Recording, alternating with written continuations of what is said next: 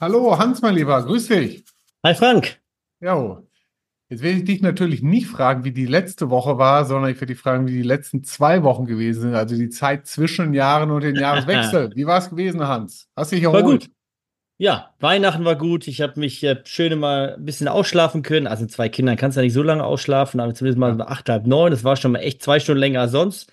Mhm. Und äh, nee, war gut. Auch Silvester war gut, ja. ruhig, okay. aber, aber gut. Bin gut reingekommen. Bin jetzt ein bisschen krank, aber ansonsten war das echt super. Bei dir hoffe ich auch?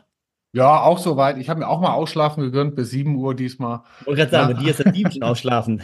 aber dann ist auch gut gewesen, ja, genau. Hans, ich ja, habe genau. mir Thema überlegt. Jetzt äh, zum Jahresanfang habe ich mir überlegt, ja. den, den, Zuhörerinnen und Zuhörern vielleicht sechs Tipps an die Hand zu geben für einen erfolgreichen Jahresstart.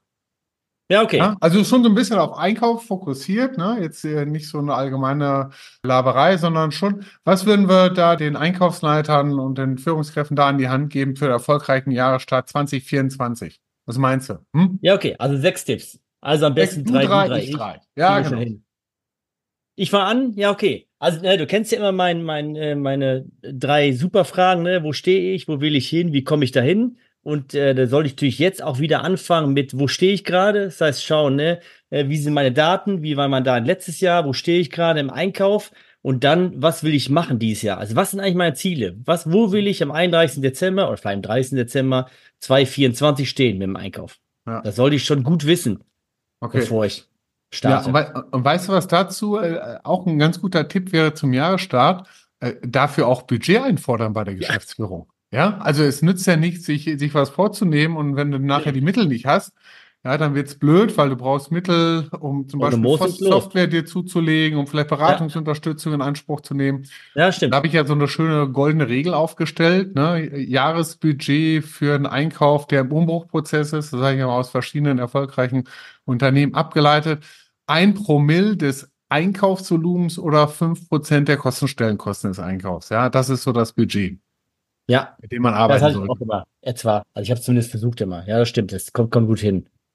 Ja, und, und du bist ja, ja wir sind durch die, durch die Corona-Zeit ist man ja auf dem Radar bei der Geschäftsführung. Ja, die haben ja kapiert durch die Engpässe, ja, Einkauf ist wichtig, Versorgung ist wichtig und, und deswegen sage ich immer, ja, dann fordere auch was für deinen Einkauf ein, damit du diese ganzen Herausforderungen, die da jetzt alle anliegen, ja, mit Lieferkettengesetz und äh, Rückholen von Preiserhöhungen und so weiter und so weiter, damit du die geschafft kriegst. Ja, ja, das stimmt. Naja, guter Punkt. Also Geld ist natürlich immer wichtig. Wenn man Ziele hat, dass man auch, äh, braucht manchmal auch Geld dafür. Ich glaube, was dann auch wichtig ist, ähm, ist ein bisschen qualitativer, ist, dass wir, dass man, vor allem da, wo man es vielleicht heute noch nicht macht, eben so eine Regelkommunikation, so eine Showfixe mit den Schnittstellen macht, mit den Schnittstellenpartnern. Das habe ich hier immer gepflegt. Das ist, glaube ich, super wichtig. Das machen nicht viele leider oder viele machen es eben nicht genug. Und ich glaube, man sollte das, wenn man es noch nicht macht, jetzt mit anfangen. Und äh, wenn man es schon macht, aber eben nicht mit allen, dann auch mit denen, die eben wichtig sind. Produktion, Logistik, QS. Vertrieb. Ja. CFO, Vertrieb sowieso. Ja, ja. Technik. Ja, genau. Also ja. Äh, bin ich, bin ich absolut bei dir und ich würde es ganz gerne einfach auch noch durch einen durch Tipp von meiner Seite ergänzen. Was, was echt gut ankommt, ist immer, wenn man sich vielleicht mal am Anfang auch von den Schnittstellenpartnern bewerten lässt. Also weißt oh, du, die, die, das kann man ja. ja machen, ne? Anstoßen ganz einfach. Wie siehst du den Einkauf hinsichtlich Aufnahmebereitschaft von irgendwelchen Sachen, hinsichtlich Reaktionsschnelligkeit, hinsichtlich ja, genau. proaktives Denken oder so? Einfach in Schulnoten. Schulnoten. Eins bis sechs abfragen. Ja. Das hilft auf der einen Seite, finde ich immer ganz gut, dem, dem Einkauf den Spiegel vorzuhalten, gemäß deinem Grundsatz, den du gerade angesprochen hast. Wo stehe ich eigentlich? Ja, ja genau. Wo stehe ich aus der Sicht meiner Schnittstellenpartner? Kann da eine riesen Diskrepanz rauskommen nach dem Motto, ich finde mich super, die finden mich Mist. Ja, ja, das machen wir oft in den Reifegradanalysen, auch Potenzialanalysen. Ja. Das ist, glaube ich, es kommt immer vieles raus. Das ist immer super.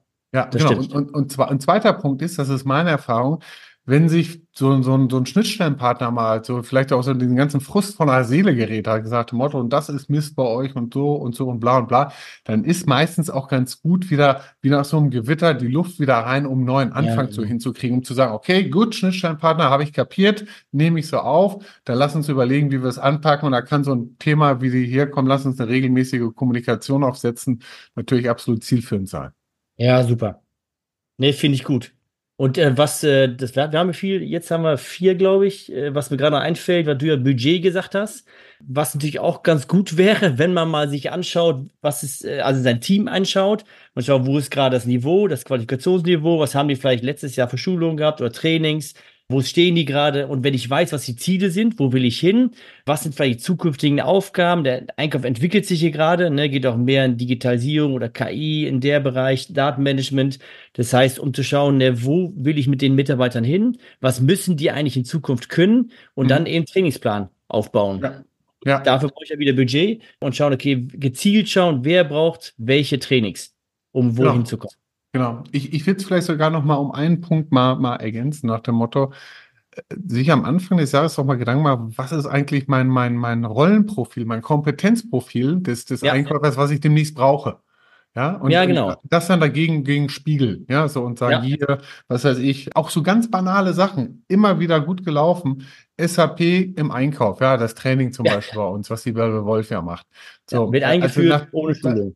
Genau, weil, weil man dort feststellt, dass da Defizite sind oder ja. wie, wie ich KI im Einkauf nutzen kann, ja, wie ich E-Procurement einsetze, ja, oder wie ich auch Warengruppenmanagement mache, wie ich ja. Risikomanagement. Na gut, okay. Also, weißt du, was vielleicht in dem Zuge auch ein kluger Punkt wäre, den man mal angehen sollte, ja? Das ist das Thema, lass doch mal deine Mitarbeiter ein Durchbruchprojekt machen.